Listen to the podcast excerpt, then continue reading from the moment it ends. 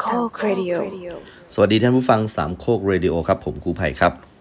การสอนน้องวินนะฮะไม่ได้มีปัญหาอะไรกับชีวิตผมเลยนะครับ มัน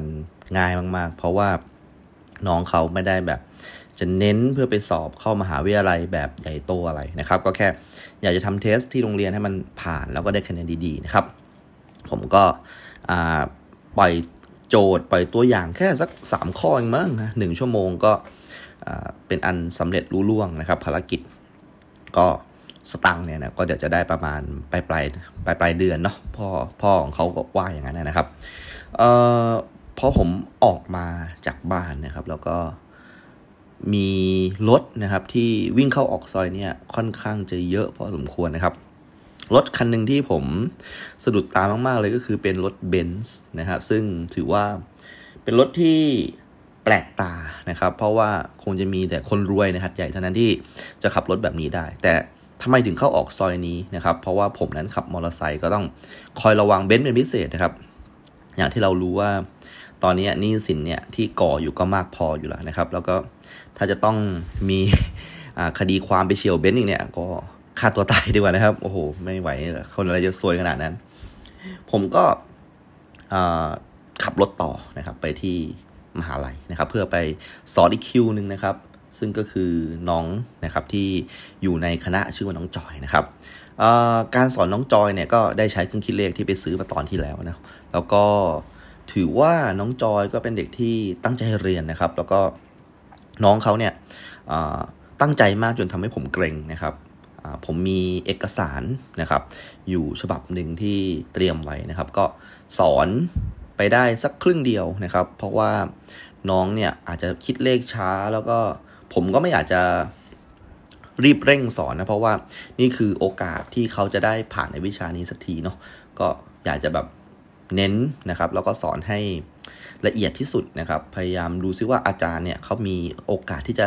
ดักทางอะไรน้องจอยบ้างนะครับแล้วน้องเนี่ยเป็นคนที่อ่าเรียนเรียนทางสายชีวชีววิทยาเนี่ยก็ต้อง บอกไว้ก่อนเลยว่าน้องเขาเนี่ยไม่ค่อยทันเกมของพวกครูฟิสิกส์หรอกนะครับครูฟิสิกส์เป็นเหมือนกับ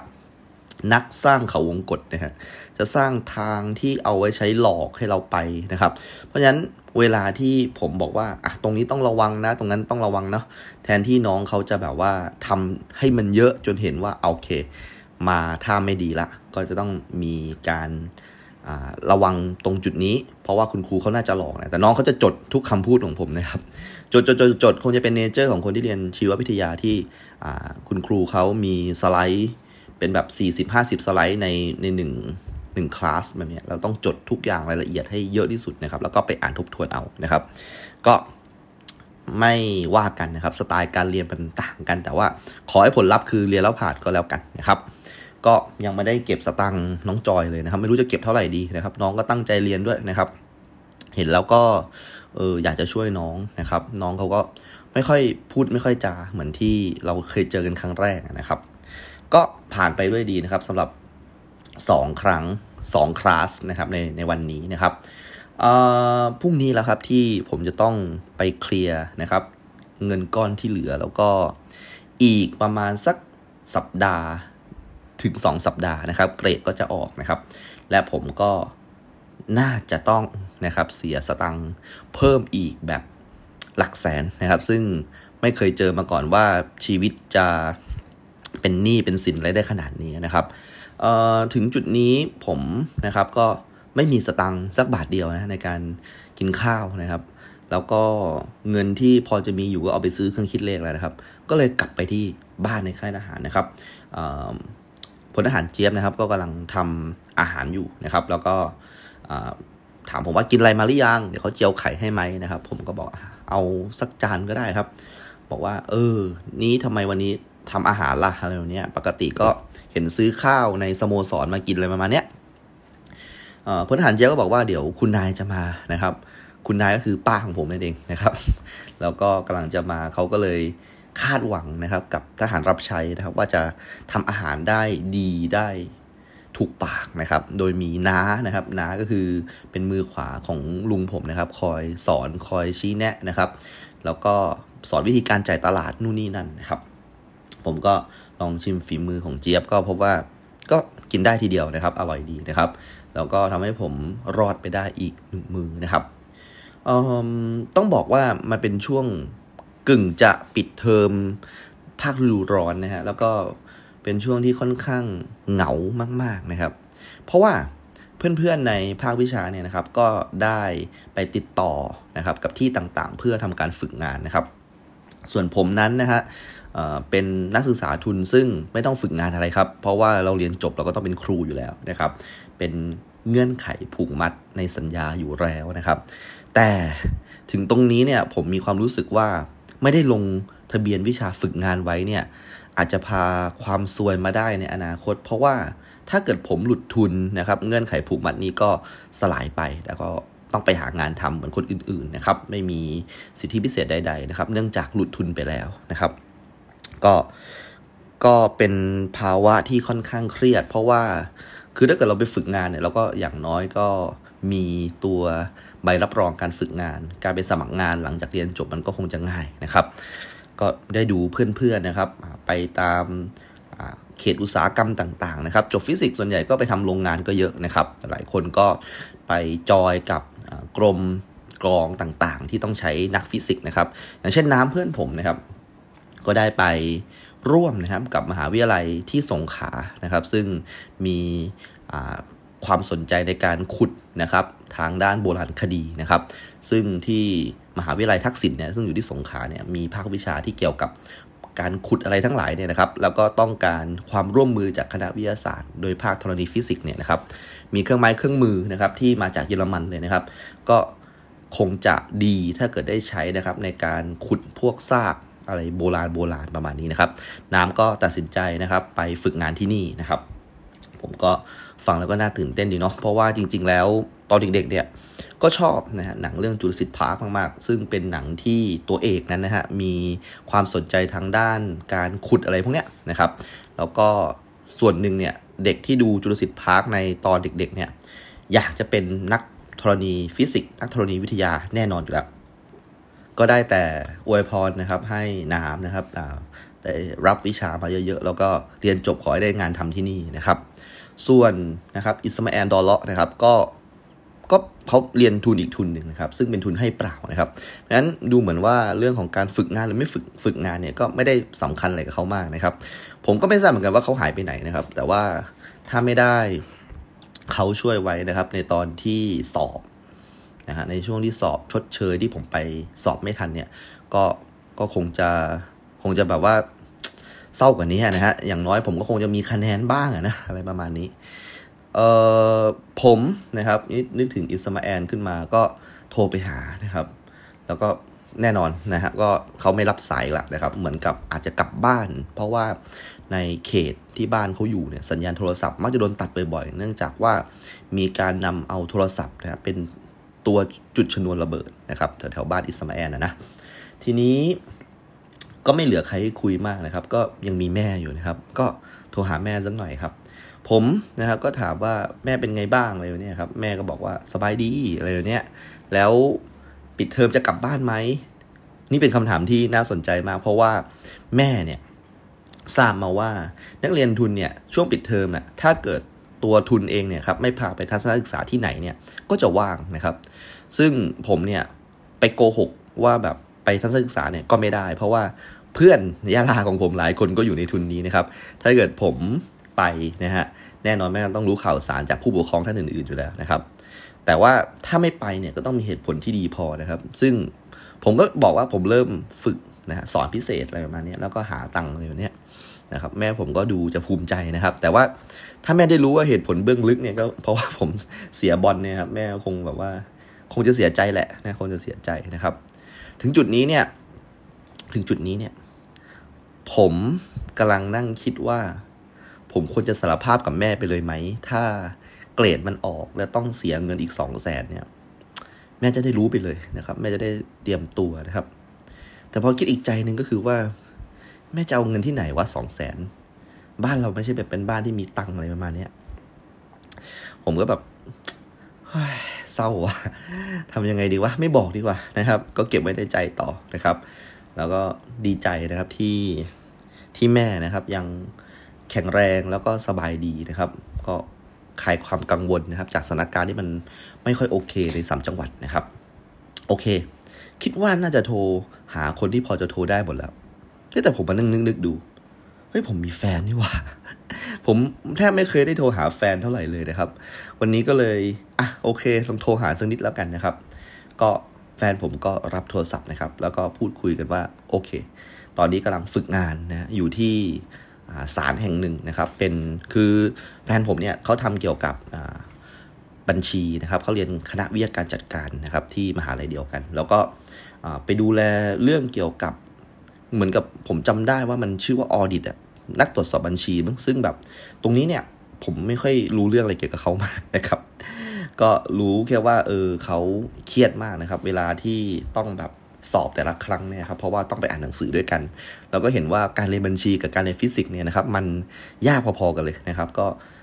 ก็ก็เป็นกำลังใจให้เขาอะนะครับ เพราะว่าเห็นสูตรเห็นอะไรบางทีเขาก็แบบงงนะครับ บางทีเรื่องของการกดเครื่องคิดเลขเนี่ยเขากดนู่นนี่นั่นไม่เป็นผมก็สอนให้นะครับ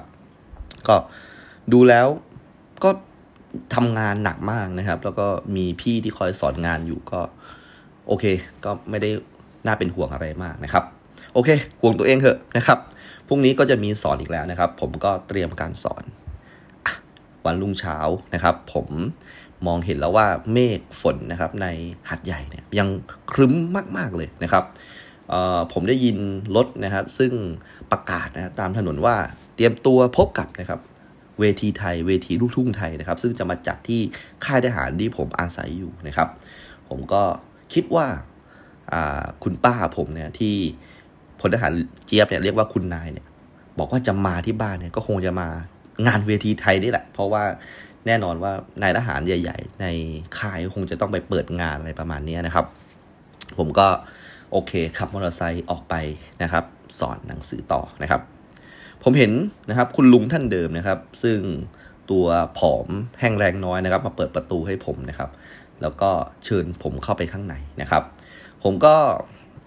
นั่งรอนะครับ สอนน้องวินนะครับ ผมมาสะดุดกับป้ายเดิมเลยครับบอยคอร์ดแอดบอทอะไรคือบอยคอร์ดแอดบอทวะผมก็เลยสอนเสร็จนะครับแล้วก็เก็บความสงสัยนี่ไว้นะครับ แล้วก็กลับไปที่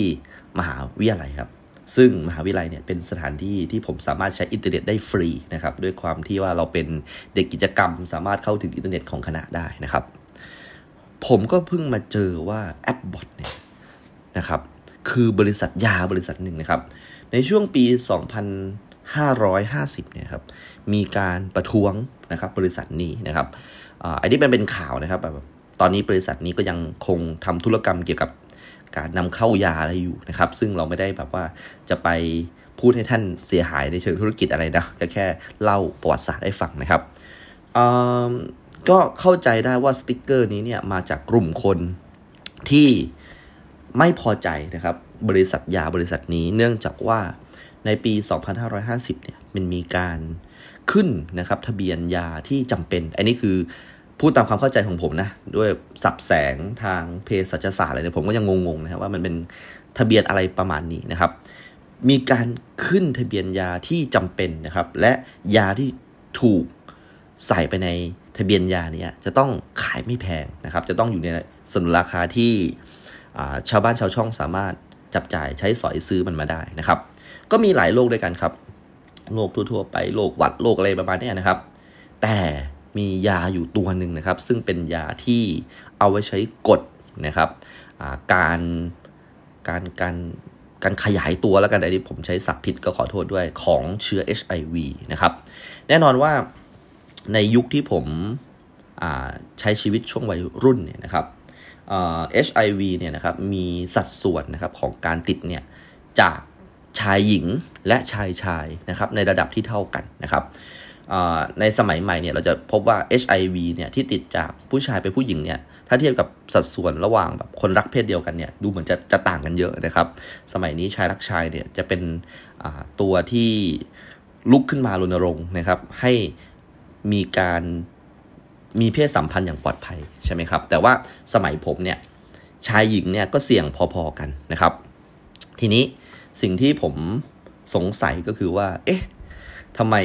บ้านน้องวินถึงมีป้ายต่อต้านแอปบอทก็อ่านต่ออ่านข่าวต่อ พบว่า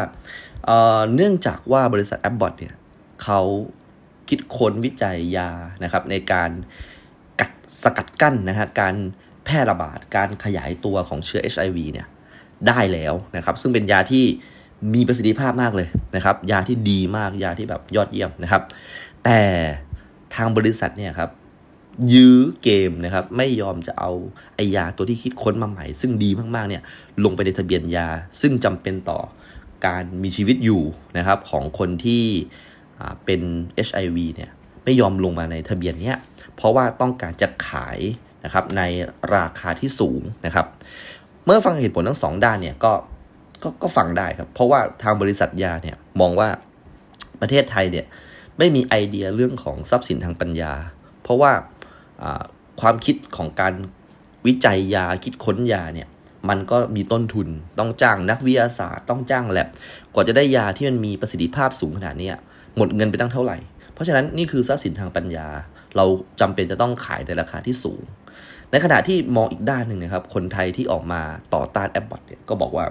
เฮ้ยยูไม่คิดถึงชีวิตเพื่อนมนุษย์เลยอะจะหากำไรอย่างเดียวเลย ไม่เอาแบบ เฮ้ย คนตายนะเว้ย เชื้อ HIV เนี่ยมันยังแบบไม่สามารถควบคุมได้นะเว้ยมันเป็นแบบโรคที่เป็นแล้วต้องตายในสมัยนั้นนะครับ เพราะฉะนั้นก็เกิดการชักกระเยาะกันนะครับ และมีการประท้วงนะครับ ตามจุดต่างๆ ในกรุงเทพมหานครนะครับ แล้วก็การประท้วงเนี่ยเป็นมูฟเมนต์ที่ถูกนำเสนอข่าวไปทั่วโลกนะครับ มีหลายๆ องค์กรที่เป็นองค์กรอิสระนะครับในสแกนดิเนเวียเนี่ยมันทำข่าวเรื่องพวกนี้ แล้วก็บอกว่าเชิดชูนะประเทศไทยมาก ๆ เลยที่กล้าท้าชนกับบริษัทยายักษ์ใหญ่ เพื่อสู้นะฮะให้กับคนไทยที่ไม่มีสตังค์นะครับในการซื้อยาราคาแพงประมาณนี้นะครับ ซึ่งผมก็มานั่งนึกๆดูนะว่า เอ๊ะไอนโยบายทางด้านสาธารณสุขต่าง ๆ เนี่ยมันมาจาก นโยบายของทักษิณเปล่าวะนั่งคิดคิดดูเนาะซึ่งถ้าเกิดสมมติมันมันใช่เนี่ย ก็ถือว่าประเทศทางสแกนดิเนเวียกำลังทำข่าว ชมทักษิณอยู่หรือเปล่าวะเฮ้ยแต่ทักษิณมันเร็วนะเว้ยมันแบบโกงเยอะนะเว้ยมันแบบขายสัมปทานเลยให้สิงคโปร์ด้วยอะไรประมาณนี้นะครับ เกิดความขัดแย้งในใจในตอนนั้นนะครับ แต่ว่าโอเคแหละ ตอนนั้นก็ไม่ได้คิดถึงทักษิณมากแล้ว เพราะว่าเขาก็กลับมาประเทศไม่ได้เนื่องจากอยู่ในช่วงของรัฐประหารนะครับ ผมก็ อะเข้าใจแล้วว่าบ้านนี้เนี่ยอาจจะมีใครสักคนที่ติดเชื้อ HIV แน่นอน เพราะงั้นคงไม่เอาสติกเกอร์มาติดในบ้านนะครับ ผมก็ตีว่าและคิดไปเองว่า น่าจะเป็นคุณลุงที่มาเปิดประตูให้ผมแน่นอนเลยนะครับ แต่ก็ไม่อยากจะไปเสือกเรื่องเขานะก็บ้านเขา แล้วเขาก็เป็นเหมือนกับเอ่ออะไรอะเป็นนายจ้างเราอะเป็นคนที่ออกสตังค่ามาสอนให้เราอะนะครับเขาก็ หวังไว้ว่าเราจะสอนให้ลูกเขานะครับทำข้อสอบได้ได้คณิตศาสตร์สี่เนี่ยเอาแค่นั้นพอนะครับไม่ต้องไปเสือกเรื่องเขานะครับในใจคิดอย่างนั้นนะฮะก็ขับรถออกมานะครับ แน่นอนครับออกมาเที่ยวนี้ผมขับรถมอเตอร์ไซค์นะครับแล้วก็ต้องจอดรอ เพราะว่ามี BMW นะครับซีรีส์ไหนไม่ทราบ ขับมาอย่างเร็วนะครับ แล้วก็ผ่านผมไปนะครับ คือถ้าเกิดผมออกแบบไม่ดูตามม้าตาเรือเนี่ยอาจจะชนนะครับ กับ BMW คันนี้ได้นะครับ เสร็จจากตรงนี้นะครับผมก็พยายามนะครับไปสอนทุกๆ ครั้งเนี่ยก็พยายามที่จะพยายามที่จะเคลียร์นะครับ เวลาหลังจากการสอนเนี่ยให้ว่างๆสักวันหนึ่งสักวันหนึ่งเพื่อผมจะได้แบบไปดูซิว่าภายในซอยเนี่ยของบ้านน้องวินเนี่ยที่มีรถหรูๆเนี่ยออกมาบ่อยๆเนี่ย มันมีอะไรอยู่ในนั้นวะอยากรู้มากๆเลยนะครับ เอาละวันนี้ผมเคลียร์ทุกอย่างได้ ผมสลับตารางนะครับ สอนน้องจอยช่วงเช้านะครับ ให้เรียบร้อยก่อน แล้วผมก็ขับเข้าไปนะครับ ยังซอยซอยนี้ ซอยซอยนี้นะครับ ขับเข้าไปค่อนข้างลึกครับ ไม่มีบ้านคนสักหลังเดียวเป็นที่ดินเปล่าๆนะครับ ซึ่งล้อมรั้วลวดหนามไว้นะครับ มีต้นต้นไม้นะครับที่เป็นไม้ที่เอาไว้ใช้ประดับแทนรั้วนะครับ แล้วก็มีลวดหนาม นะครับ เป็นครอบอีกชั้นหนึ่งผมขับไปถึงประตูประตูหนึ่งนะครับ แล้วก็เห็นนะครับรถคันหนึ่งกำลังออกมานะครับ เที่ยวนี้เป็นรถเบนซ์อีกแล้วนะครับ เป็นรถเบนซ์นะครับอีกแล้ว ผมก็บอกว่าเฮ้ยนี่มันคือที่กลับรถอะไรสักอย่างแน่เลยนะครับทำไมรถหรูๆถึงเข้ามาในนี้บ่อยมากนะครับ ผมก็อะโอเคในเมื่อมันเป็นที่ที่เปิดประตูไว้เนี่ยผมก็ ดูให้แน่ใจก่อนว่ามันคือบ้านคนหรือเปล่านะครับ ปรากฏว่ามันไม่ใช่บ้านคนครับ มันเป็นสำนักดูหมอของใครสักคนหนึ่งที่เข้ามาอยู่ในซอยเนี่ย แล้วผมมั่นใจได้เลยว่าสำนักดูหมอเนี่ย เป็นคนที่รับเฉพาะเคสที่รวยๆทั้งนั้น เพราะว่าผมดูจากรถที่จอดนะครับ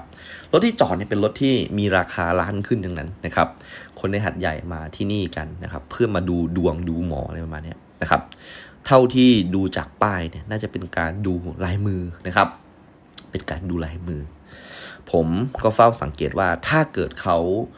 ดูดวงจริงนะครับ ผมคิดว่าเขาก็น่าจะเปิดให้ทุกๆคน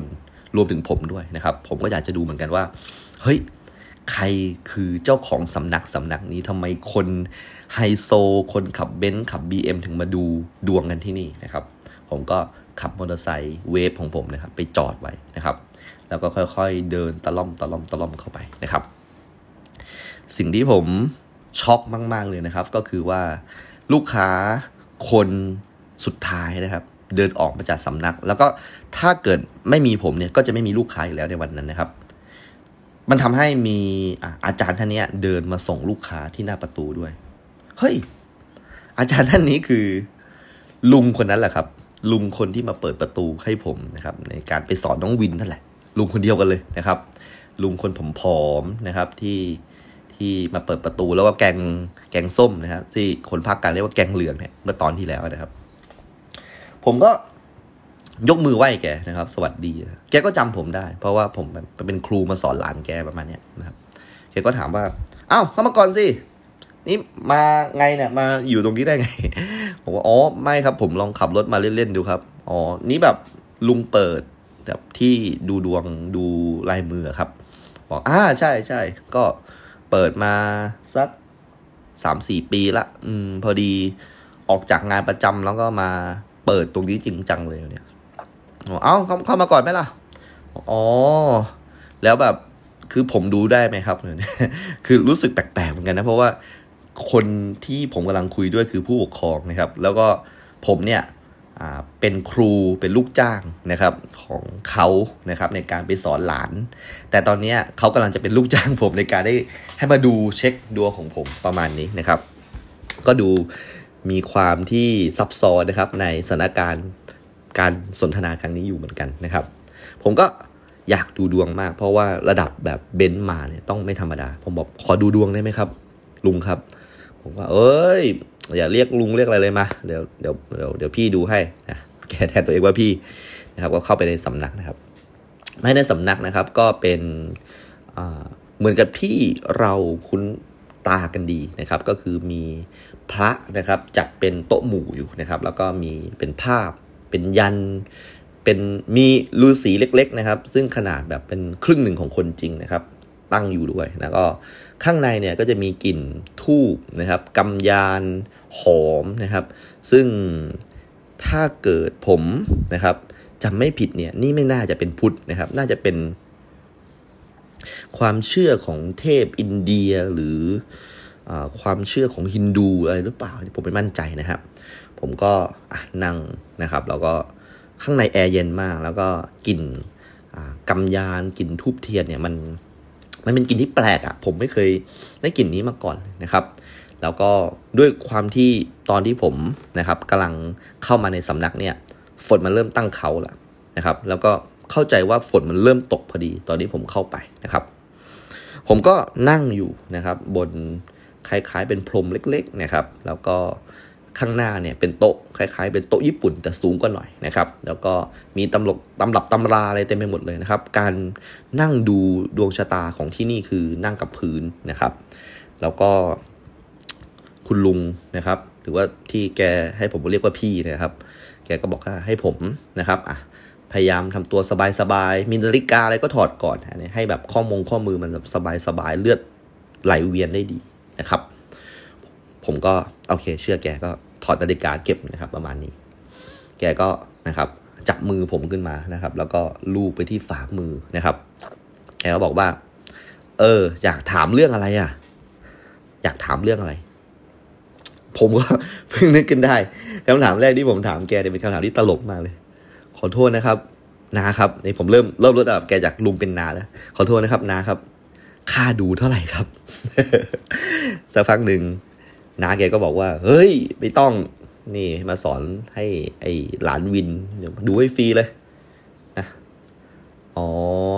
แล้วจะถามอะไรอะ เดี๋ยวอีกคำถามแล้วกันครับ เดี๋ยวก่อนเข้าเรื่อง น้าชื่ออะไรครับเรียกน้าเบิร์ดแล้วกัน โอเคครับน้าเบิร์ดโอเค ผมก็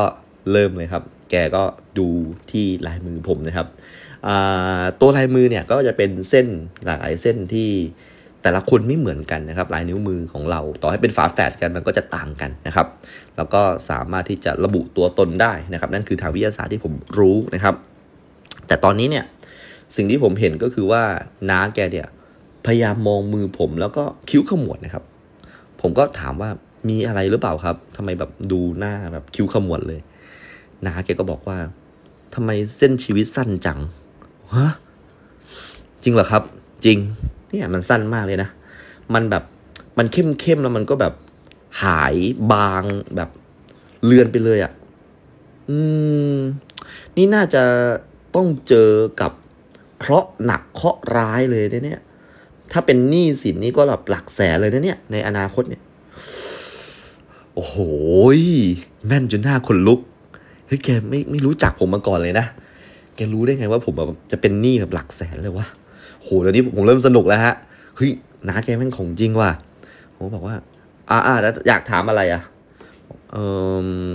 ผมก็ไม่รู้จะถามอะไรเออน้าครับแบบแบบผมอายุสั้นจริงไหมครับ คือจะสั้นไม่สั้นเนี่ยมันพูดยาก จะว่าสั้นมันก็สั้นแต่จริง ๆ แล้วเนี่ย อาจจะอยู่ต่อได้แต่อาจจะแบบเจ็บปวด หรือว่าเป็นโรคอะไรที่รักษาไม่หายประมาณนี้ผมก็แบบนั่งคิดเฮ้ย เอาแล้วเว้ยชิบหายแล้วแล้ว ผมแบบจะจะรวยไหมครับ จะรวยไหมผมจะจะมีเงินทองใช้ไหมโอ้ยเส้นเก็บเงิน แย่กว่าเส้นชีวิตอีก เงินทองเก็บมาไม่ได้เลยเนี่ยรั่วไปหมดเลยเนี่ยรั่วทุกทุกทุกด้านเลยเนี่ยสามสามสี่ด้านไม่มีเลยเงินเนี่ยเงินเก็บไม่มีเลยโอ้ตั้งแต่ฟังมาสองเรื่องยังไม่โอเคเลยนะครับ เออแม่ผมจะเป็นไงบ้างครับ พ่อแม่บุพการีแล้วเนี่ยอ๋อไม่ต้องห่วงเขาหรอกห่วงห่วงห่วงเธอเถอะเออเนี่ย พ่อแม่ดีเส้นเส้นดี อุปถัมภ์ค้ำชูดี ได้อยู่ได้อยู่เออผมแบบคิดแล้วเรื่องการเรียนนะครับ เรื่องการเรียน เรื่องการเรียน ดวงนี้เหมือน เหมือนได้เป็นครูนะเออ เป็นดวงข้าราชการเหมือนแบบ น่าจะแบบเป็นสอนหนังสืออะไรแบบนี้เป็นครูแบบนี้โอ้ยมันมันแม่นยังวะสุดยอดเลย แต่เดี๋ยวเดี๋ยวเดี๋ยวดูดูแล้วอาจจะ ไม่สายครูก็มันคือในเส้นเนี่ยนะ มันเป็นเหมือนกับ มันเป็นเส้นของแบบพวกอาชีพนักสื่อสารอะ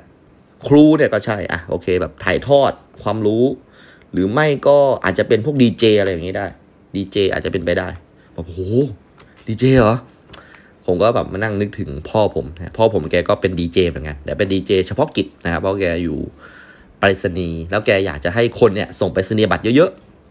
แกเลยไปจัดรายการเป็นดีเจนะครับพอคนส่งปฏิบัติเยอะๆ แกก็ได้ยอดประมาณเนี้ยนะครับ นั่นคือที่ผมคิดเกี่ยวกับดีเจนะแสดงว่าผมกับพ่อเนี่ยดวงคงจะคล้าย ๆกันนะครับ ทั้งหมดทั้งมวลเนี่ย ผมก็ถามว่าถามหน่อยนะครับ ที่ที่บอกว่าจะมีทุกครั้งใหญ่เลยเนี่ย มันมันเกิดขึ้นมาแล้วหรือมันยังไม่เกิดครับนาแกก็ดูนาเบิร์ตบอกว่า ยังไม่เกิด ยังไม่เกิด เกิดประมาณสักอีกอีกไม่กี่เดือนเนี่ย แต่ว่ามันยังไม่เกิด ผมก็นั่งคิดว่า เฮ้ยนะมั่วแล้ว ผมเพิ่งผ่าน วิบากกรรมครั้งใหญ่มาเลยนะเว้ยโดนแม่งนักเลงตบหน้าโดนแบบ อะไรไม่รู้อะมากมายไปหมดเลยอะผมว่าผ่านแล้วมึงยังไม่ผ่าน ยังยังเนี่ยยังไม่ไม่มาหรอกเนี่ย สักพักสักพักจะกำลังจะมาแล้วโหผมแบบเครียดมากเลยนะครับ แล้วผมก็ โอเค ก็ไม่ถามอะไรต่อละนะครับ มันทำให้ผมนะครับแบบว่าคิดหนักกว่าเดิมอีกครับ ฝนมันก็ยังตกไม่หยุดนะครับ แกก็เลยถามเรื่องส่วนตัวผมว่าแบบแล้วเป็นคนหัดใหญ่เหรออ๋อไม่ใช่ครับ ผมเป็นคนยะลาครับ มาเรียนที่นี่เฉยๆบอกอ๋อก็จริง ๆ แล้วดวงมันก็เปลี่ยนเปลี่ยนได้อะนะมันก็ไม่ได้แบบเป็นแบบนี้ตลอดประมาณเนี้ยบอกว่าแล้วน้าทำไมแบบ คนมาดูดวงแบบแบบน้าเยอะมากเลยเนี่ย เป็นแบบขับรถบงรถเบนซ์มาเลยน้าแกก็บอกว่า อ๋อ คือน้าเนี่ยอยู่ แต่ก่อนเนี่ยเป็นเซลล์ขายยา แล้วก็อยู่ให้กับแบบทางบริษัทต่างๆเลยเนี่ย ก็จะรับยามาแล้วก็ดูแลทั้งหัดใหญ่เนี่ย ทีเนี้ยคนที่มาดูอะส่วนใหญ่เป็นอาจารย์ อาจารย์ที่คณะเภสัช แล้วก็เขาก็มีตังนะ เพราะว่าเขาไม่ได้สอนหนังสืออย่างเดียวเขาก็เปิดร้านยาในหัดใหญ่ประมาณเนี้ยแล้วก็เขาก็รู้ว่าแบบน้าเนี่ยเลิกเป็นเซลล์แล้วเลิกเป็นเซลล์ขายยาแล้ว แล้วก็มาทำแบบเนี้ย อาชีพอิสระเลยโอ้ครับโอ้ผมเห็นเหมือนกับมียี่ห้อยาแอปบอทแอปบอทที่น้าติดอยู่ที่บ้านใช่ไหมบอกเออนั่นแหละ เนี่ยน้าก็ไปร่วมกับเขามา เออไปเคลื่อนไหวอะไรกับเขามา อืม ก็ จริง ๆ แล้วยาพวกนี้มันไม่ได้แพงหรอกเนี่ย คนเป็นเซลล์จะรู้มันไม่ได้แพงมาก ทีนี้พอตัวนี้มันมีปัญหาใช่ไหมบางทีน้าก็อาจจะเป็นเซลล์อะ ก็ต้องแบบคอยเป็นคนกลางอะ ก็คอยดีลกับร้านหรือคอยดีลกับบริษัทอะไรเนี้ยมันก็ก็รู้สึกว่าสงสารสงสารคนที่เขาเหมือนประมาณว่าไม่ค่อยมีสตังค์อะไรแบบนี้อืมอยากช่วยเหลือเขาโอ้ครับครับ ผมนะครับเพิ่งได้สังเกตนะครับ คุณนานาเบิร์ดเนี่ยอย่างแบบถนัดทนีแบบว่าดูแบบลึกๆเนี่ยแกเป็นคนที่สู้ผอมมากเลยนะครับ แล้วก็แกก็เหมือนกับมีแผลตกสะเก็ดบริเวณใบหน้าหลายจุดกระจายตัวไปทั่วหน้าเลยนะครับ ผมแอบคิดไปเองนะครับว่านาเบิร์ดเนี่ย แกน่าจะเป็น HIV หรือเปล่า เออ ไม่รู้นะ นี่แอบคิดเองนะเพราะแกดูแบบมีการต่อสู้อะไรเพื่อเพื่อยาอะไรวะเนี่ยนะครับ คือแกเป็นเซลล์อะโอเค นี่เข้าใจได้แต่แบบเฮ้ยหรือแกแบบต้องใช้ยาอะไรตรงนี้ด้วยเปล่านะครับ แล้วผมก็เลยถามแกว่าอ้าวแล้วมาดูดวงได้ไงครับ มันไม่เห็นเกี่ยวกับยาเลยเนี่ย บอกว่า อืม เอาจริง ๆ นะ เราก็อย่าไปบอกใครแล้วกัน คือน้าเนี่ย แบบ ป่วย เป็นโรคโรคหนึ่งแล้วกันอะไม่บอกแล้วกันนะผมว่าเอาวชัวร์ละเชียแม่งเป็นเอดแน่นอน เออคือน้าเนี่ย เป็นโรคโรคหนึ่งแล้วก็หลังจากที่เนี่ยต่อสู้ไอ้บริษัทยาอะไรเนี่ย ก็ทำให้แบบว่าลองมาเปลี่ยนวิธีรักษาดู เป็นแบบแนวสมุนไพรแนวตำรับตำราไทยแบบนี้ลองลองศึกษาดู เพราะว่าไม่ไหวสู้ค่ายาไม่ไหวเนี่ย ก็ไปลองค้นๆดู ก็ทำให้แบบเจอสูตรยา ยาหม้อยาต้มอะไรวะเนี่ย แล้วก็ต้องใช้สมุนพงสมุนไพรเนี่ยน้าก็เลยศึกษาไปเรื่อยๆ จนแบบเนี้ยมาเจอวิธีการดูลายมงลายมือลือสีอะไรประมาณนี้ยก็เนี่ยที่บูชาเนี่ยก็เริ่มจากนี่แหละ หาสูตรยาไทยๆของเราเนี่ย ดีชอบมากเลยแบบว่าประหยัดลงไปเยอะเลย แล้วก็น้าเนี่ยรู้จักพืชพันธุ์ ที่แบบว่าเอาไว้ใช้รักษาโรคเนี่ย ตอนนี้เนี่ยคือผักตามข้างทางเลยเนี่ย ไม่เคยดูถูกมาเลยเนี่ยสมัยใหม่เนี่ยมันมีประโยชน์ทั้งนั้นเลยของคนไทย ผักสวนครัวรั้วกินได้ เยี่ยมไปหมด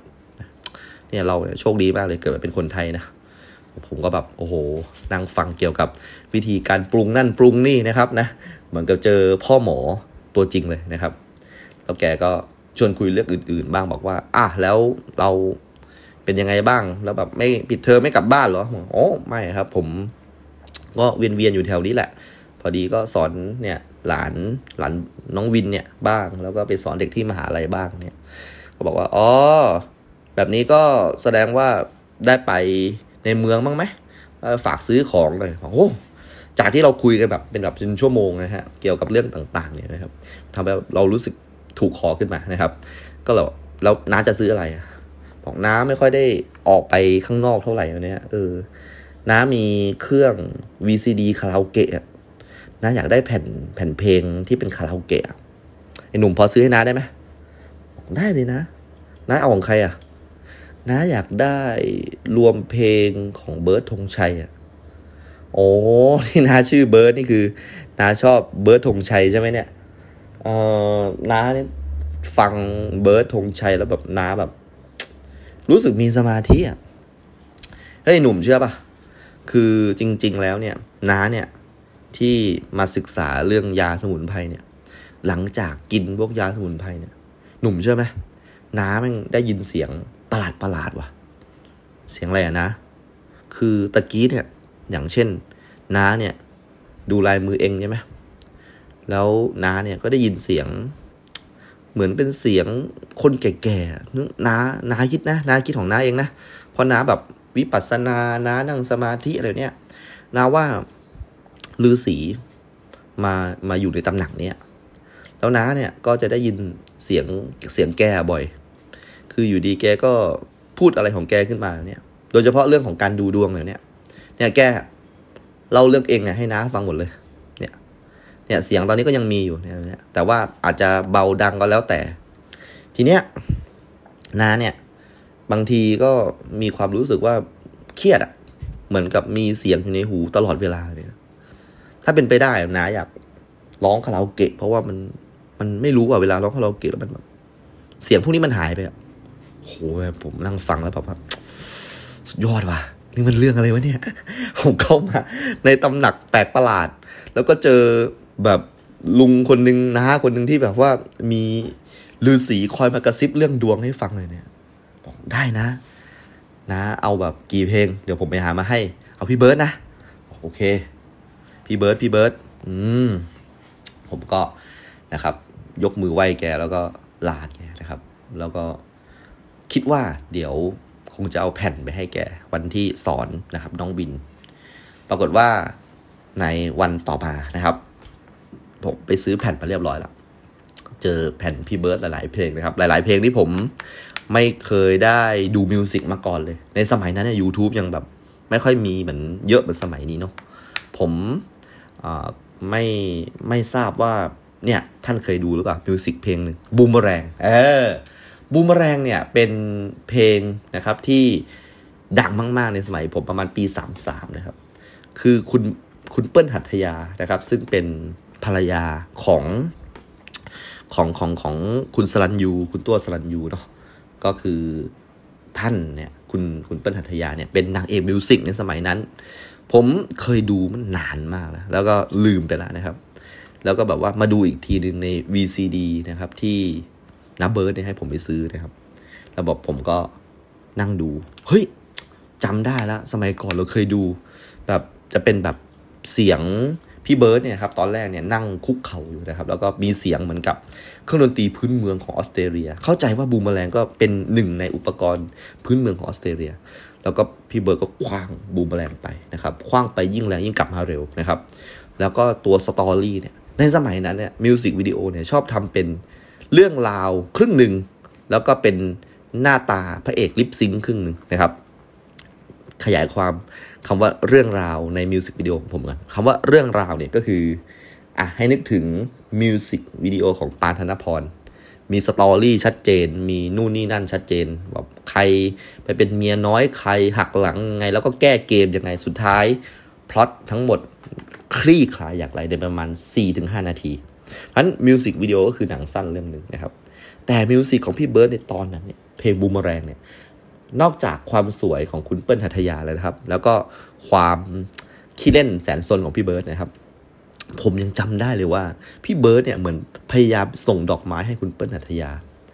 แล้วก็คุณเปิ้ลเนี่ยก็เหมือนกับว่ามีแฟนอยู่ที่แบบมาตามมาง้อมาคืนดีประมาณนี้นะครับ ซึ่งแฟนเนี่ยเป็นหนุ่มกล้ามโตขับ chopper จะมากับเพื่อนอีก 2 คนขับ chopper เหมือนกันนะครับ แล้วก็ คอยรังควานพี่เบิร์ดนะฮะซึ่งเหมือนจะเป็นคนรักใหม่นะของคุณเปิ้ลหัทยา ประมาณนี้นั่นคือความทรงจำของผมเลยนะนี่ผมเล่าแบบจากความทรงจำเลย นี่คือเพลงบูมเมอแรงแล้วผมได้ดูอีกครั้งโอ้โหแบบรู้สึกดีอะดีจังเลยอะไม่ได้ฟังเพลงนี้นานแล้วอะผมก็แบบว่าโอเคเลย ตรวจเช็คแผ่นแล้วเรียบร้อยเดี๋ยวเอาไปให้นานะครับนาเบิร์ดซึ่งถือว่าเป็นค่าดูหมอเมื่อครั้งที่แล้วเหมือนกันนะครับ นั่งคิดตลอดทางโอ้ย แล้วเราแบบว่าจะเจอความซวยอะไรวะผมว่าแกถ่ายผิดอะจริง ผมเจอมาแล้วอะแบบมันเพิ่งผ่านมาแบบสดๆร้อนๆอะแล้วแกถ่ายว่าผมแบบจะต้องมาเจอเคราะห์ใหญ่แล้วอะก็เลยเอาไปให้แกนะครับ แล้วแกก็ดีใจมากเลย แกแบบเหมือนลืมไปว่าเออให้ผมไปก่อนก็ได้ค่อยร้องแกร้องเลยนะครับแกฉีกแผ่นแล้วแกก็ใส่เข้าเครื่องร้องเลยนะครับร้องเพลงต่อเวลานะครับผม ไม่ได้ฟังเพลงนี้มานานแล้วนะครับแกบอกว่าความรักมันเหมือนกีฬานะครับ ต่อเวลาอีกทีสินะครับ อะไรประมาณนี้ เพลงของพี่เบิร์ดเนี่ยฟังฟังดูแล้วเหมือนกับบทเทศนาอะไรสักอย่างนะคือแบบมีแต่คำสวยๆให้กำลังใจทั้งนั้นเลยนะครับ คืออะอย่างเช่น ถ้าเกิดสมมติว่าคำบางคำถ้าตัดมานะ มันสวยงามนะ ให้หัวใจเต็มทุกห้องเลยเนี่ยคล้องดวงใจผูกไว้ด้วยกัน ขอเพียงส่งเสียงมาจะไปหาจะไปในทันใด โอ้โหแต่ละคำนะฮะคือต้องบอกตรงว่า เพลงสมัยใหม่เนี่ยก็ก็ดีนะอย่างเช่นฮิปฮอปเลยใช้คำได้แบบว่าจัดจ้านนะครับนะสะใจวัยรุ่นนะครับ แต่เพลงของรุ่นพี่เบิร์ดปี 2533 เนี่ยครับ มันเป็นแบบภาษาที่อัจฉริยภาพอะครับนะอะอยากปลดปล่อยทุกๆอย่าง อยากอยู่ลำพัง อยากอยู่คนเดียวนี่นะพูดมาถึงขนาดนี้หลายๆท่านคงจะนึกตามได้ว่ามันคือเพลงอะไรนะครับ ผมร้องให้ฟังไม่ได้กลัวลิขสิทธิ์นะฮะ โอเคแหละนะครับ ก็นาเบิร์ดแกก็ร้องเพลงอะไรของแกไป แกก็นะครับ มีความสุขนะครับ ผมก็ดีใจที่ได้ช่วยให้แกเงียบนะครับจากเสียงที่รบกวนเสียงลือสีปริศนานะที่อยู่ในสำนักนะครับที่คอยบอกดวงชะตานะครับของลูกค้า แล้วก็ผ่านแกซึ่งเป็นคนที่ถ่ายทอดไป ถึงจุดนี้นะครับ ผมก็นั่งนั่งคิดว่า ถ้าเกิดลูสีถ้าเกิดลือสีนะครับ รู้ดวงชะตาของผมนะครับ มันหมายความว่าไงวะหมายความว่าดวงชะตาของผมถูกกำหนดมาแล้วอย่างนั้นเหรอตรงนี้ผมคิดจริงจังมากเลยนะถ้าเกิดดวงชะตาของผมเนี่ยมันถูกกาหนดมาแล้วเนี่ยว่าผมจะต้องเป็นยังไง แสดงว่ามันก็แก้อะไรไม่ได้ เพราะว่าสิ่งที่ฤาษีพูดเนี่ย มันต้องเกิดขึ้นแน่ๆ เอาละถ้าเกิดเรายอมรับตรงนี้ได้ แล้วเราจะมีศาสนาไปทำไม เราจะมีพระที่สอนให้เราทำความดีละเว้นความชั่วเพื่ออะไร เพราะว่าเราเปลี่ยนอะไรไม่ได้ เราโกงอะไรไม่ได้ หรือทุกสิ่งทุกอย่างที่เราทำไปเพื่อชาติหน้า ที่ยังไม่ได้ถูกเขียนขึ้นมา อย่างนั้นเหรอตรงตรงสิ่งนี้เป็นสิ่งที่ผมแบบ นั่งคิดตลอดนะครับ ระหว่างฟังเพลงบูมแรงนะครับ จบเพลงบูมแรงขึ้นเพลงพริกขี้หนู นะครับคุณยูยี่ก็เข้ามาในมิวสิกผมก็ยังคิดไม่ออกนะครับ แล้วก็ผมก็รู้สึกว่าตอนนี้นะครับเสียงในหูของผมนะครับเริ่มจะดังกว่าเสียงเพลงพี่เบิร์ดแล้วนะครับ ก็เลยยกมือไหว้นะครับ บอกน้านะครับ ว่าแบบน้าผมไปก่อน เดี๋ยวผมกลับไปเตรียมสอนเดี๋ยวพรุ่งนี้มีสอนน้องนะครับ ที่มหาวิทยาลัย ผมก็ขอตัวนะครับ ผมกลับไปนะครับ นั่งเตรียมสอนนะฟิสิกส์ให้กับน้องจอยในวันรุ่งเช้านะครับ แล้วก็ผมนะครับ ก็เตรียมชีตมาเป็นอย่างดี แต่ว่าตอนนี้ก็เหมือนจะบางลงละเพราะว่าน้องจอยคงแบบว่า ไม่สามารถจะอัดอะไรหนักๆได้นะครับ เพราะว่าน้องไม่ใช่สายที่แบบชอบคำนวณมากนักนะครับ รุ่งเช้ามานะครับ ผมก็ไปสอนนะครับที่คณะนะครับ ผมก็ในใจนะครับ เริ่มคิดแต่แบบเฮ้ยแล้วเราเราจะโกงอนาคตเราจะโกงสิ่งที่ถูกกำหนดไว้แล้วได้ไหมวะแล้วถ้าเกิดเราโกงไม่ได้ อะไรคือหายนะที่รออยู่วะผมก็เครียดเลยนะครับ อีกสามวันเนี่ย ก็จะถึงเวลานะครับ ที่เกรดมันจะออกแล้ว ผมคิดว่าชัวนะครับ แน่นอนนะครับ ผมก็เลยไปสอนแบบค่อนข้างจะเครียดนิดนึงนะครับ น้องจอยก็ถามผมว่า พี่พี่เป็นไรทำไมดูคิดเครียด คือผมไม่อยากจะบอกว่าผมไปดูดวงมา แล้วก็มันแย่ คือมันควรจะเป็นสิ่งที่เด็กผู้หญิงนะครับ ไปไปทำกับเพื่อนๆ เป็นกิจกรรมที่เด็กผู้หญิงชอบนะฮะ ไปดูดวงไปแบบซื้อความสบายใจ แต่ผมเป็นผู้ชายเป็นแมนที่แบบว่ามีความรู้สึกว่าแบบ เฮ้ย ไปเตะบอลกันฝาท่ออะไรประมาณนี้เฮ้ยผมกับต้องมากังวลกับชะตากรรมอนาคตของตัวเอง ผมก็ ไม่ได้บอกว่าเฮ้ย พี่ดูเครียดหรอเออ ไม่ได้เครียด โอเคเนี่ยน้องเขาก็บอกว่า เฮ้ย หนูว่าพี่เครียดนะหนูจำสีหน้าแบบนี้ของพี่ได้เลย เฮ้ย จริงเหรอเราเคยเจอแบบสีหน้าอย่างนี้ของพี่ด้วยเหรอเป็นไงเราแบบไปร่วมกิจกรรมอย่างนั้นเหรอที่แบบพี่เป็นพี่สโมอย่างนั้นเหรอบอกเปล่าพี่จำไม่ได้จริงๆเหรอจำอะไรอะ่ะ ก็วันนั้นไง วันที่เราเรียนชีวะด้วยกันเนี่ย ผมก็แบบมานั่งนึกนึกเออว่ะ ตอนที่ผมเรียนอยู่ปีสองนะครับ น้องเขาอยู่ปีหนึ่งนะครับอ่าเป็นธรรมดาที่ห้องปฏิบัติการเนี่ยมันต้องใช้ร่วมกันนะครับในแต่ละเอกนะครับเอกฟิสิกส์เนี่ยจะไม่ได้แบบเน้นชีวะมาก เราจะไปเรียนตอนปี2นะครับ ส่วนน้องๆที่เป็นเอกชีวะก็ต้องซัดตั้งแต่ตั้งแต่ตัวแรกปีแรกเข้ามาก็เจอเลยนะครับ มันทำให้เราเนี่ยจะต้องมีการจับคู่ทำแลบกันนะครับ แต่ว่าคู่เนี่ยก็จะเปลี่ยนไปเรื่อยนะครับ แล้วแต่สัปดาห์ มีอยู่วันนึงนะครับที่เราทำแลบนะครับเกี่ยวกับระบบการขับถ่ายนะครับ ผมนะครับได้ทำแลบกับน้องผู้หญิงคนหนึ่งซึ่งผมมารู้ทีหลังว่าก็คือน้องจอยนี่แหละนะครับ น้องเขาก็มาทำแลบนะครับกับผม ผมจำได้ว่าน้องจอยเนี่ย ตอนเข้าปีหนึ่งอะน้องเป็นเฟชชี่เนาะแล้วก็เหมือนกับจะเป็นคนที่ทางภาค จุลชีวะเนี่ยส่งมาประกวดดาวเดือนประมาณนี้นะครับ น้องก็ตอนนั้นปีหนึ่งเนาะก็เป็นเด็กใสๆแล้วก็หน้าตาน่ารักนะครับประมาณนั้น ผมก็ไม่ได้อะไรมากตอนนั้นผมก็มีแฟนแล้วก็ไปเรียนชีวะด้วยความเซ็งๆ เพราะว่าเราไม่ใช่สายชีวะ แล้วเราก็เบื่อมากนะครับ ก็ไปทำแลบกับน้องนะครับ ปรากฏว่ามันมีการนะครับทดลองอย่างหนึ่งก็คือว่าให้เราฉี่นะครับ ออกมา แล้วก็ดูในกล้องจุลทรรศน์ว่าในฉี่ของเรานั้นมีอะไรบ้างนะครับ ในฉี่ของเรานั้นมีอะไรบ้าง ผมนะครับปกติเนี่ยเพื่อนผมเนี่ยไม่ค่อยมีปัญหาอะไรมากก็คือ ถ้าเป็นผู้ชายเนี่ยนะครับก็เป็นผู้ชายสองคนเลยประมาณนี้นะครับแต่ผมเนี่ยเป็นแลบคู่ชายหญิงนะครับการเป็นแลบคู่ชายหญิงเนี่ยถามท่านหน่อย ถ้าเกิดท่านเป็นผู้ชายแล้วก็ท่านจะให้น้องผู้หญิงไปฉี่มาเหรอครับ ไม่ใช่ใช่ไหมฮะเพราะฉะนั้นเมื่อได้เป็น ภาชนะพลาสติกนะครับที่มีฝาปิด ผมก็เลยรับภาชนะแล้วบอกน้องว่า เดี๋ยวพี่ไปฉี่เองไม่เป็นไรนะประมาณนี้นะครับ ก็มีความรู้สึกว่ามันก็แปลกดีเนาะหรือว่าทำไมเราต้องเอาฉี่เราแบบมาดูด้วยอะไรประมาณนี้นะครับ แต่ว่าก็ไม่เป็นไรนะครับ ซึ่ง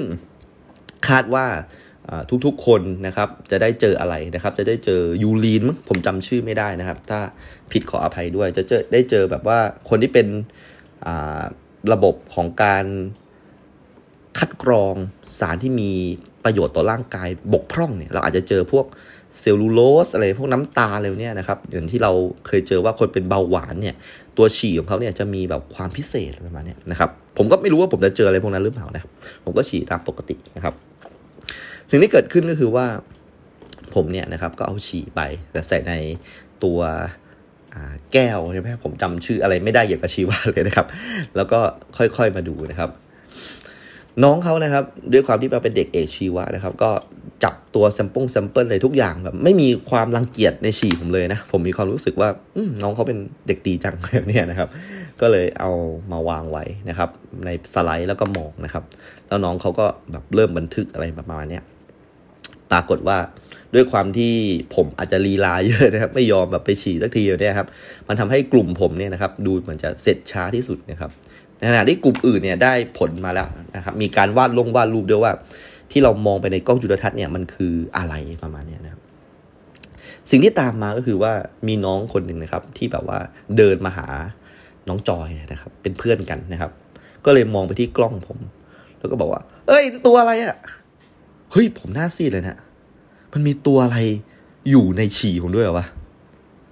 น้องก็บอกเฮ้ย ดูดิดูดิแล้วก็เรียกเพื่อนนะครับ มาทั้ง section เลยนะครับ มาดูที่กล้องจุลทรรศน์ครับ ผมมารู้ทีหลังครับว่า ในฉี่ของผมนะครับ มีอาสุจิอยู่ครับ มันเป็นอาสุจิที่แม้ว่าจะตายแล้วนะครับ แบบว่าไม่ได้แบบมีชีวิตนะครับ แต่ว่ามันคงจะค้างท่อหรืออะไรสักอย่างนะครับ แล้วมันอยู่ในฉี่ของผมด้วยนะครับ ทำให้คนทั้ง section เลยครับ เดินมาดูที่กล้องนะครับ แล้วก็บอก เฮ้ย ดูสิ ดูสิ เฮ้ยอาสุจิดิโอ้โห ผมอายมากเลยวันนั้นคือหน้าผมเครียดมากเลยนะครับ แล้วผมก็แบบโกรธน้องมากเลยว่าแบบทำไมน้องทำอย่างนี้แบบนี้นะครับ ทุกคนที่เป็นผู้หญิงก็แบบว่ามาปุ๊บสักหนึ่งเพื่อนเพื่อนผมก็มาเลยบอกเฮ้ยมึงไปชักว่าวมาเหรอ อะไรประมาณนี้นะครับอ๋อผมจำได้ล้วน้องจอยนี่เอง วันนั้นที่เราทำแลบด้วยกันใช่ไหมล่ะ อืม แต่ว่าตอนนี้ผมแบบไม่ได้มีความรู้สึกเขินอายหรือว่า อยากจะล้างแค้นน้องเลยประมาณนี้ก็ความรู้สึกนั้นมันก็เกิดเป็นแบบข้ามวันไปก็ลืมประมาณนั้นนะครับ แต่ว่าเนี่ยมานึกได้อีกครั้งหนึ่งนะครับ น้องเขาก็บอกว่าเนี่ยวันนั้นหนูขอโทษพี่จริง ๆ เพราะว่าเพื่อนเนี่ยมันโผล่มาจากไหนไม่รู้ อยู่ดีก็โผล่มาด้านหลังเนี่ย แล้วแบบขอดูกล้องจุลทรรศน์เลยเนี่ย อืหนูอะกะว่าจะแบบรีบๆทำแล้วก็เก็บ ตัวอย่างทิ้งแล้วก็เดี๋ยวให้พี่แบบลอกลอกแลบเลยเนี่ยเออแต่มันไม่ทันจริงๆเลยเนี่ยหนูขอโทษด้วยนะพี่ เฮ้ย ไม่เป็นไรมันผ่านไปแล้วเรื่องอดีตเนี่ย เออ พอนึกถึงเรื่องนี้มันทำให้ผมแบบยิ้มได้นะครับ แล้วก็ผมก็ถามน้องจอยว่า แล้วหลังจากนั้นแบบน้อง ได้ทำแลบอะไรพวกนี้อีกไหมบอกก็ก็ทำพี่แต่แบบ เออ หนูว่าแลบเนี้ยแบบมันแบบสุดยอดที่สุดเลยเนี่ยน้องเขาก็พูดแล้วก็เผยหัวเราะออกมานะครับ ผมก็แบบหน้าแดงเลยครับ โอ้ยโอเค พี่ดีใจที่แบบเป็นสุดยอดของแลบชีววิทยาที่น้องได้เจอในตลอดการเรียนสามปีมานี้เนาะผมก็ เออ ดีจัง เออ อย่างน้อยว่าถ้าเกิดเรานะครับ ผ่านอะไรมาตลอดการเรียน3-4ปีเนี่ย แม้ว่าสุดท้ายมันจะจบไม่สวยเนาะแต่ว่าพอมานั่งนึกดูเนี่ย เราก็ได้มาเป็นประสบการณ์ตลกตลกสนุกสนุกของใครหลาย ๆ คนเหมือนกันเนาะก็มานั่งคิดคิดดูนะครับ ก็รู้สึกใจชื้นพอสมควรนะครับ แม้ว่าความคิดนะครับของเรื่องว่ามันจะมีทุกครั้งใหญ่ มีหายนะครั้งใหญ่รออยู่เนี่ยมันยังคงไม่สลัดทิ้งไปได้ แต่ว่านี่ก็เป็นเรื่องดีๆ ที่มาขั้นกลางนะครับ ผมนะครับก็กลับไปบ้านกินข้าวไข่เจียวที่พลทหารเจี๊ยบทำให้นะครับ แล้วอยู่ดีๆครับก็มีเสียงโทรศัพท์นะครับ ดังขึ้นมานะครับ เป็นเบอร์ของน้ำครับ ผมคิดว่าน้ำนะครับน่าจะ โทรมาพูดนะครับเรื่องเกี่ยวกับประสบการณ์การฝึกงานอะไรแน่เลยนะครับ เพราะผมมันก็นอกจากเวียนไปบ้านต่างๆนะครับเวียนไปมหาลัยเพื่อสอนพิเศษนะครับ ผมก็แทบจะไม่ได้ไปไหนเลยนะครับ ผมก็มานั่งคิดคิดดูนะครับว่าเฮ้ยน้ำเจออะไรวะไปมหาลัยใหม่ ต้องแบบดีแน่เลยอะรับหน่อยฮัลโหลเป็นไงเพื่อนไอ้เฮียมึงรู้ยัง อ่าชิบหายละ นี่แหละ มาแล้วหายนะครั้งใหญ่ ที่ผมรอคอย มันมาแล้ว เฮ้ย รู้อะไรวะไอ้เฮียนี่มึงยังไม่ดูเน็ตเลยเหรอ เออ กูไม่ดูไอ้เฮียเฮ้ย มึงบอกมันเถอะ กูรับได้ โหยเฮียกูนึกว่ามึงรู้แล้วนะเนี่ย เฮ้ย มึงแต่งตัวเลย แต่งตัวเฮียอะไรฉันร้องดิ ไอ้เฮียกูกับมึงได้เอ เฮ้ยควอนตัมอะนะ เออ ได้ A แม่งได้ A เฉยเลย เฮ้ย จริงดิ A ได้ไงวะ อาจารย์ไข่เจียวนะ เออ ผมไม่เชื่อครับ ผมผมรีบออกไปนะครับ มาหาอะไรครับ แล้วก็ไป search อินเทอร์เน็ตดูครับ โอ้โห เฮ้ย แม่งเกรดออกแล้วว่ะ A จริงด้วย โอ้โหผมแบบน้ำตาไหลอะครับ ผมแบบยกมือไหว้แบบ ที่ตึกภาคเลยครับ แล้วก็แบบหาตำแหน่งที่แบบว่า เตาปฏิกรณ์นิวเคลียร์มันอยู่ไหนว่าผมยกมือบอกขอบคุณครับ อาจารย์ไข่เจียวขอบคุณครับ